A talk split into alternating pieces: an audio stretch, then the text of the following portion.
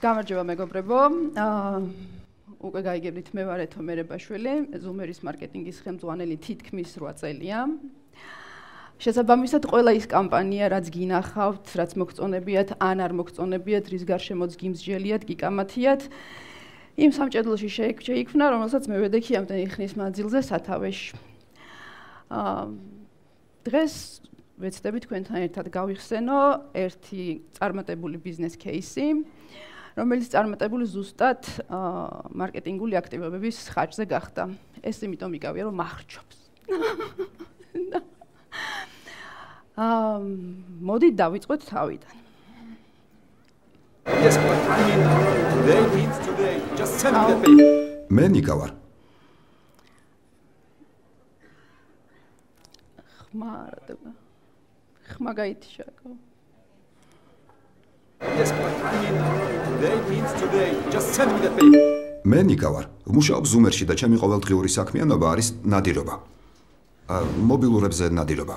ჩემი საქმიანობა ყველა სხვადასხვანაირად ესმის. და რა თქმა უნდა, ყველა მცდარი. აი მაგალითად, რას ფიქრობენ ჩემი მეგობრები, რომ ვაკეთებ? რას ფიქრობს დედა ჩემი? რას ფიქრობს ჩემი შეყვარებული? რას ფიქრობს ჩემი ძაღლი? რას ფიქრობს დიდი კახი? პატარა კახი. რას ფიქრობ მე? რომ მოგეთ.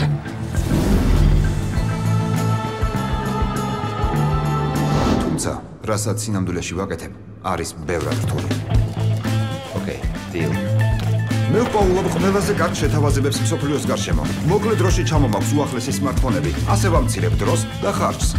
შედეგად Zoom-ში ყოველთვის საუკეთესო ფასებია. Zoom-ერი, კარგი ფასების ამბავი. აა, მოკლედ ეს იყო პატარა ისტორია. აა, როგორ დაიწყო ეს ყველაფერი? აქ მიდიაში გადმოცემული იყო ეს 13 წლის წინ, აა, Zoom-ერის დამფუძნებლებმა ერთი რამე აღმოაჩინეს, რომ საქართველოში თანამედროვე ციფრული ტექნიკის ხელმისაწვდომობა ფაქტობრივად არ იყო ხელმისაწვდომი ეს ყველაფერი მაღალი ფასებიდან გამომდინარე. ამ ადამიანებმა იპოვეს აი ეს გზა, როგორ გამხდარიყო თანამედროვე ტექნიკა ქართველი მომხმარებლისთვის ხელმისაწვდომი. აა შესაბამისად გაჩნდა ბაზარზე ზუმერი თავისი ხელმისაწვდომი ფასებით. აა როგორ უნდა გვეთქვა, მოკლედ ეს ყველაფერი ჩვენი მომხმარებლისთვის. აა ესე იგი თავიდან რო ვიწყებდით ყველა მიცოდით ვინ ვიყავთ ეხლა რასაც უყურებ ზუმერს ხო? როგორი ტიპიც არის? ზუსტად იგი იგივენაირი ადამიანები ვართ ზუმერში შიგნით. ანუ არაფერს არ ვიგონებთ არაფერი ესე ყურით მოთრეული არ არის. ჩვენ ვართ ესენი ჩვენ ვაკეთებთ ამ ყველაფერს. აა როცა ბაზარზე შემოვდიოდით ანუ ვიცოდით დაახლოებით რა ჭირდებოდა ბაზარს საკომუნიკაციო ნაწილს გულისხმობ რა თქმა უნდა. ანუ წარმოიდგინეთ 2015 წელია, მე იმ პერიოდს ვიხსენებ, როცა უკვე მარკეტინგული აქტივობები დავიწყეთ. ანუ გარშემო არის ბრენდები, რომლებიც აქვთ აქვთ ძალიან ისეთი დავარცხნილი კომუნიკაცია. აა და ამ დროს შენ შემოდიხარ, შენი რაღაცა იმითი კამპანიებით და ამბობ რომ გამარჯობა მე ვარ ზუმერი და დღეს 3 მარტია და ზუმერში გვაქვს რაღაც აქცია და შეგიძლია მოხვიდე და დაიხატო დედი სტატუ. ეგეთი რაღაცებიც მიგვიქარავს ქონია. აა მოკლედ ძალიან რთული იყო. აა მოკლედ აა ყველამ ვიცოდით რომ იმისთვის რომ გამოჩნდე და გაარღვიო საინფორმაციო კლათერი გჭირდება რაღაცა მზის სხივი რომელიც გაანათებს რომელიც გამოჩნდება და ხალხი დაიჭერს ამ ყველაფერს და გამოყვება. აქ ეგიც იყო მთავარი რომ რა ჭირდებოდა თაობას. მოკლედ late millennials და gen z-ის ამ შენ დავარცხნილი გაშალაშინებული ტექსტებით ვეღარ მოვატყუებთ. ამაზე ბევრჯერ გვილაპარაკია ყველანი ვთანხმდებით ხოლმე რომ ეს ესია მაგრამ ეხლა თითქმის ყველამ თუ არა აბსოლუტურმა უმრავლესობამ დაიწყო ამ ტიპის კომუნიკაცია მაგრამ წლების წინ ეს იყო ძალიან დიდი რისკი. ანუ რისკავდი ამას რომ გამოდიოდი რაღაც უშუალო საკომუნიკაციო ტონით თქვენობით მიმართვას ივიწყებდი და მიმართავდი პირდაპირ ადამიანს, ხო? აა გაურისკეთ და მე მგონია რომ ეს ის იყო რისკენაც მივდიოდით. აა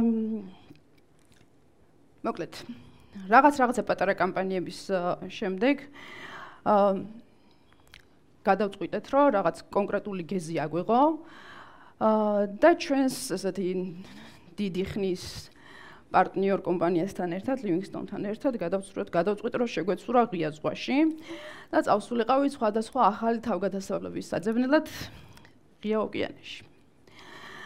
ამ 2018 წელია და ვემზადებით back to school-ისთვის, retail-ში ვინც მუშაობთ, ყველა მიცით, რომ ორი დიდი ახალი წელი გვაქვს.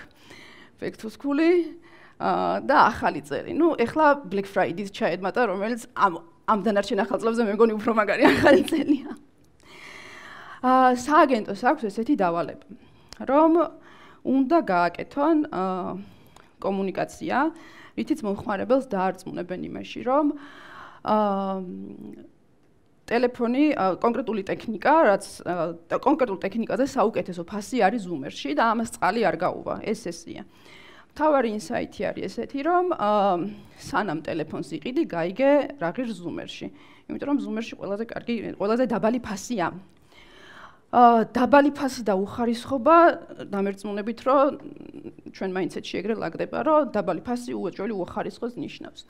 შესაბამისად აგეს ისიც შემოდის რომ როგორ უნდა გააკეთონ ეს კომუნიკაცია ისე რომ ეს ხარისხის პრობლემა ჩაიხსნას და მოიჭრას ძალიან ბევრი ფიქრის და მსჯელობის და ძალიან ბევრი კონცეფციების დაწუნების შემდეგ აა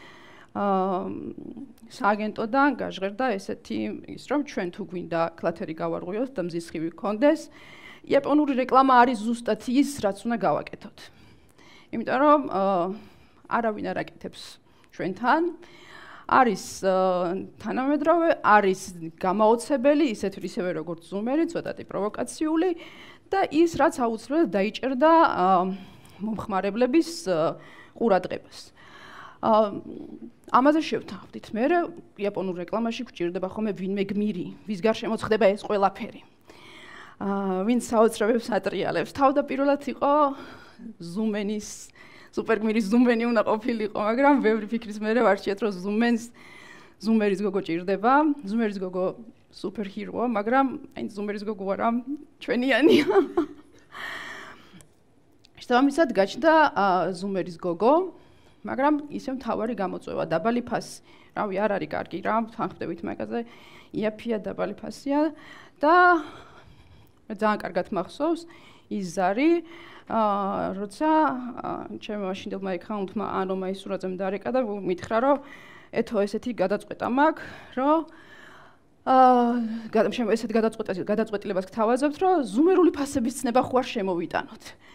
აი ისე მომეწონა, აა რომ კი კი რა თქმა უნდა ანუ არც ზემოთ ბევრი არც გამი გამივლია მოკლედ ზემოთ ისე დაუდასტურე იმიტომ რომ ზუსტად ვიცოდი რომ ეს ზუმერული ფასების ცნება მარტო ჩემთან კი არა ყველასთან ესე კარგად დაჭდებოდა ცოტა თავიდან კი ყურმა მოგჭრა მაგრამ ის იყო რა ეს აი ნამდვილად ეგჭირდებოდა ამ ზუმერულ ფასებს მე რა თქმა უნდა მოყვა ის ჯინგლი რომელიც ყველა კარგად იცნობთ. და მთლიანი ვიდეო გადაიფუთა. აა ერთ ერთ იმაზე და დაფუნზა თავარი რეფერენსი იყო ვაშლი მოიცა რომელიც ყველას ძალიან კარგად გვახსოვს ჩვენი ბავშვობიდან. მოგეთ ამ ვიდეომ გადასარევად იმუშავა, დაანგრია სოციალური ქსელი. აი მანამდე ჩვენთვის არ ნახული კამდე ავიდა. აა შედეგებამდე და ამ ვიდეოს მოყვა კიდე ერთი ძალიან კარგი რამ. ზუმერის ადმინი. მაგათ ეს ცნება არის ცალკე მიმართულება და მე მგონია რომ ზუმერისთვის ნებისმიერ კამპანიაზე ძალიან მნიშვნელოვანი ესეთი არის ზუმერის ადმინის ესეთი. აა ვინ არის ზუმერის ადმინი? ზუმერის ადმინი არის ადამიანი, რომელიც ყველა მომხმარებელს თავის ენაზე ელაპარაკება. ჩვენი ბავშვობის მეგობარია, რომელიც მოვა მოგიყვება რაც იმ იმ იმ წუთას როგორ ხასიათზეც ხარ, ისე გაგისწორებს. და ანუ შედეგებზე დაფუძნებით შემიძლია თქვა და რეპორტებზე მის მიხედვით რომ კამპანიის პერიოდში page-ზე გადმოსulis რეკლამის garaშე კი რა პირდაპირ შემოდიან page-ზე. ამის შემოსვლები დრამატულად იზრდება ხოლმე. ანუ ქცევა არის ეგეთი რომ კამპანია რო იდება ხალხი ყოველ დღე რამდენჯერმე შემოდის და ვიდეოს კომენტარებში ადმინი რას წერს და როგორ ელაპარაკებას ხუებს ამას კითხულობს და მე ესენი ისკრინება და ნუ და ნუ მოკლედ ცალკე ის არის ხოლმე მიმართულება ამის ზუმერის ადმინის შემდეგ მოკლედ როგორც თქვით, ზუმერი ესე მარტივად მოაჯდა ტრეშ რეკლამის ლაინს. ტრეშ რეკლამა ყველაზე რთული საკეთებელი არის, ამაზე ალბათ ყველანი თავხდებით, იმიტომ რომ რო არ ძალიან გასული რაღაც რო არ გააკეთო, რთულია. უნდა აი ბეწვის ხიდზე სიარულს გავს ყოველ ჯერზე. და ამაზე მე და სააგენტო ძალიან ბევრს ჩხუბობთ ხოლმე. ზოგადად ძალიან ბევრს ჩხუბობთ მე და სააგენტო. აა მაგრამ ეს ძალიან ისეთი ჩხუბია ხომე არგუმენტირებული აა ტრენ და სააგენტოს ლივინგსტონის ურთიერთობის მთავარი პერკ ალბათ ის არის რომ ორივე ერთმანეთს ძალიან დიდ პატივს უწევს და ორივეს ორივე მხარეს აღიარებული გვაქვს ერთმანეთის კომპეტენტურობა კონკრეტულ საკითხებში. აა შესაბამისად კონსენსუსამდე მივდივართ ხოლმე და ეს კონსენსუსი ძირითადად იმაზე ხოლმე ანუ კამათი ძირითადად იმაზე მიმდინარეობს ხოლმე რომ აა სააგენტოს კიდე უფრო მეტად კრეატიულად გადაწყვეტა უნდა რაღაც კლიენტის მხარე ითხოვს რომ კი ბატონო იყოს კრეატიული მაგრამ კომერციულადაც მოვთარგმნოთ ეს ყველაფერი და რაც შეიძლება მეტი ხალხისთვის გასაგები იყოს და ბაბლის კრეატივი არ ვაკეთოთ იმიტომ რომ ანუ ვიცით რომ ყოველას გაგვისწორდება ბაბლის კრეატივი უფრო მაგარია მაგრამ ვაკეთებთ დიდი ბაზრისთვის. ეგ კიდე ცალკე დიდი გამოწვევაა ხოლმე, რომ რაც უფრო დიდ მასაზე გადიხარ და დიდი მასისთვის მოსაწონ კომუნიკაციას აკეთებ, ნუ საკმაოდ რთულია. მოკლედ, ბავშვების სკოლაში გავუშვით, ისე 2018 წელს წელში ვარ, ბავშვები გავუშვით სკოლაში და მოდის ახალი წელი. ახალი წელი, მოკლედ, ყველაზე მნიშვნელოვანი პერიოდი არის. აა და back to school-ის პერიოდში თუ მაგალითად 30 რეკლამა გადის on air ახალ წელს ეს არის 150 ყველა რაღაცას აკეთებს, ყველა ამბობს, რომ აი ჩემთან მე საუკეთესო ვარ, ჩემთან საუკეთესო ფასზეა, ჩემთან საუკეთესო შეთავაზებაა, მოდი ჩემთან. აა მოკლედ, ყველა კაია ხოლმე ახალ წელს რა. ამჟამად ის საინფორმაციო კლათერი, რომელზეც მე ვლაპარაკობდი ახალ წელს რაღაც რაღაც არანორმალური ხდება და რაღაცა განსხვავებული გინდა. აა აქაც ძალიან ბევრს მსჯელობ და სააგენტოს დავალება ამ შემთხვევაში რა იყო, რომ მომხმარებლის ქცევა რა არის. რაც არ უნდა აა ახალ წადი 25 დეკემბრამდე არავის არ გვახსოვს რომ საჩუქარი გვაქვს აყიდალი. და რაღაცა გვჭირდება. სამომისად 25 დეკემბრიდან მარტო ზუმერში კი არა ყველგან ეგ რიგი რო იწება იქიდან პარკინგიდან არ თავ მაღაზიაში როდის შეხვალ და რამეს იყიდი არის. სააგენტოს დავალება ქონდა ესეთი, რომ მოდი გავაკეთეთ კომუნიკაცია. ან ჩვენ ჩვენი მხრივ შეთავაზებებით წამოვალთ, ფასდაკლებებს დავიწყებთ არა 25 დეკემბრი, დავიწყებთ ადრე. პირობითად 25 ნოემბრიდან გვექნება ფასდაკლება და მომხარებელი 25 ნოემბერს კიდე უფრო უკეთეს ფასად იყიდით რაღაცას, ვიდრე იქეთ. აა 25 დეკემბერს. აა ხო და ისეთი კამპანია, რომ ეს ხალხი გადმოვანაწილოთ იქნებ და წამოვიყვანოთ აქეთ მხარეს. დასაწყისში დეკემბრის. აა დართული იყო, მოკლედ, აქაც ბევრ ამაზე ვიდავისა, ვიდავეთ, ვიფიქრეთ. აა და გაიჟღერა ეგეთმა იდეამ, რომ მოკლედ ზუმერს აქ იმისი პოტენციალი და იმისი ამბიცია, რომ ცოტა ჯონ ლუისივით იყოს. რომ ახალი წელის რაღაც ვაიბი ზუმერის რეკლამამ შემოიტანოს. ოკეი, მაგრამ რანაირად უნდა იყოს და როგორ უნდა გახდეს ეს, ხო? აა მოკლედ გამოჩნდა ეგეთი, გაჩნდა ეგეთი იდეა. მახსოვს რომ შეხვედრაზე რომ წავედი, აი მაგარი რაღაც მოვიფიქრეთ, რომ ჩვენ უნდა გავაკეთოთ რეპ ბათლი. ჩვენ ხო ვართ ეგეთი ადამიანები, ვინც საზოგადოების მანკიერ მხარეებზე ყოველთვის ხმამაღლა საუბრობს. კი ვართ. ხო და დავაპირისპიროთ ორი მხარე. ერთი მხარე მოყვება აა რაღაც იგაპარაკებს თავის გამოწვევებზე, მეორე მხარე თავის გამოწვევებზე. და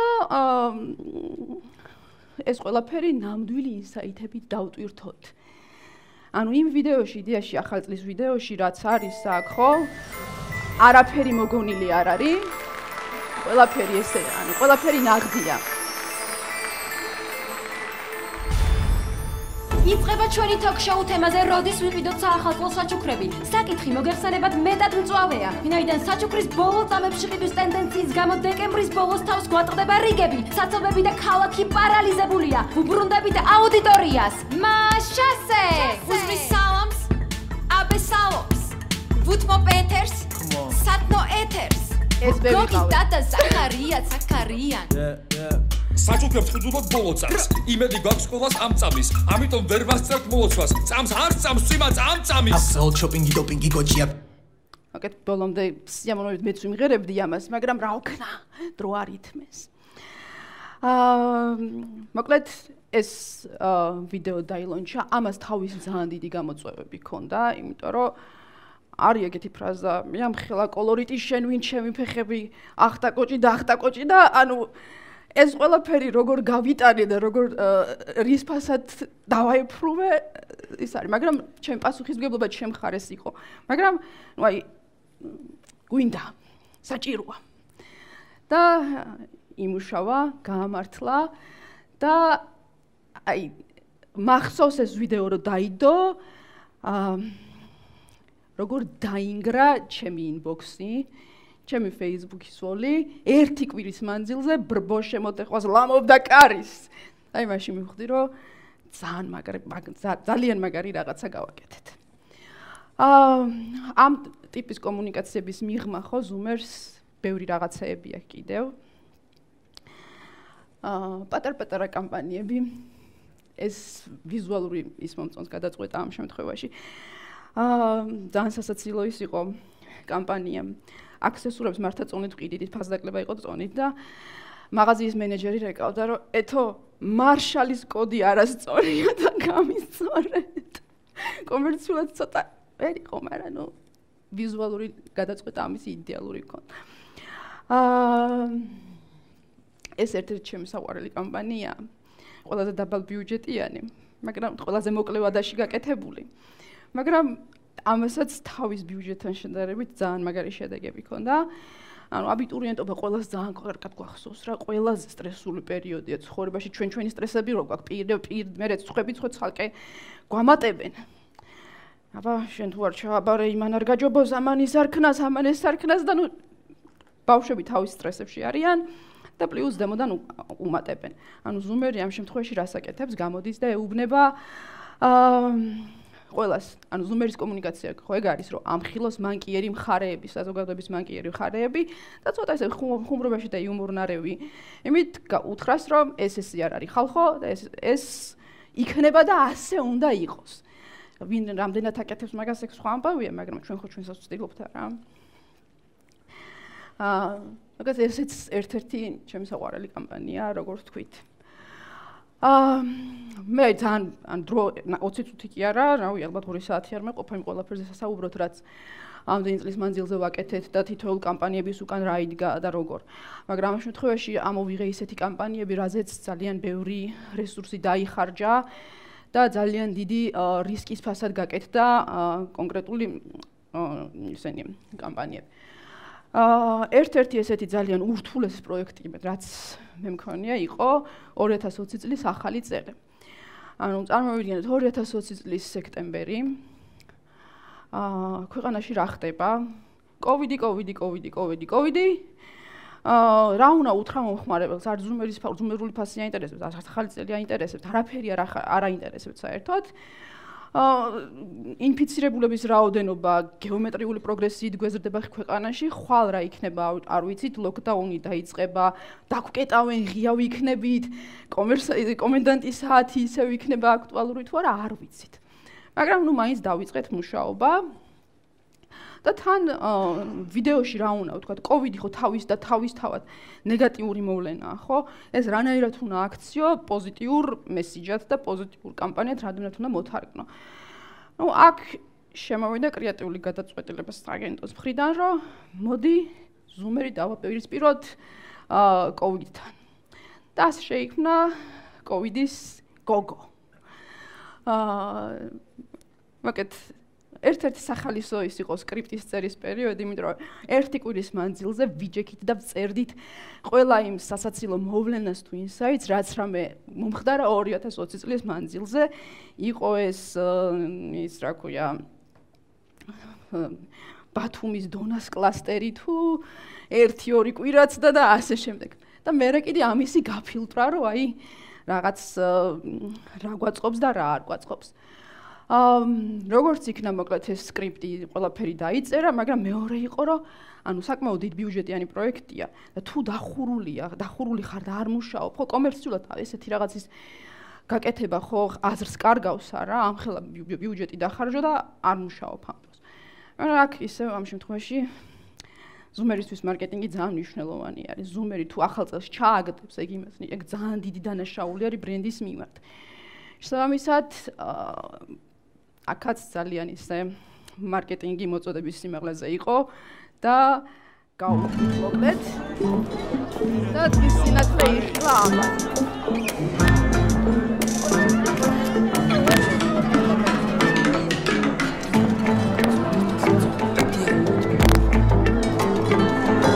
მოკეთ ძალიან ბევრი ხალხს ძალიან დიდი ისმე და ჩემი დრო კიდე მიდის და მე მინდა რომ ბევრ რამეზე ვისაუბროთ კიდევ.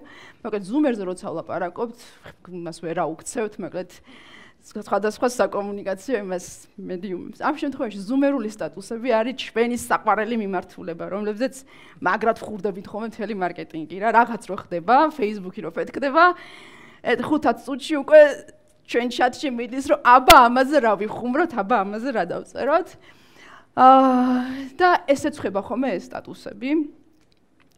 აა რომლებსაც მე რაღაცა სხვა ამბებიც მოყვება ხოლმე რა. ეს ბოლო დროის ორი ყველაზე ისეთი აქტიური ის იყო.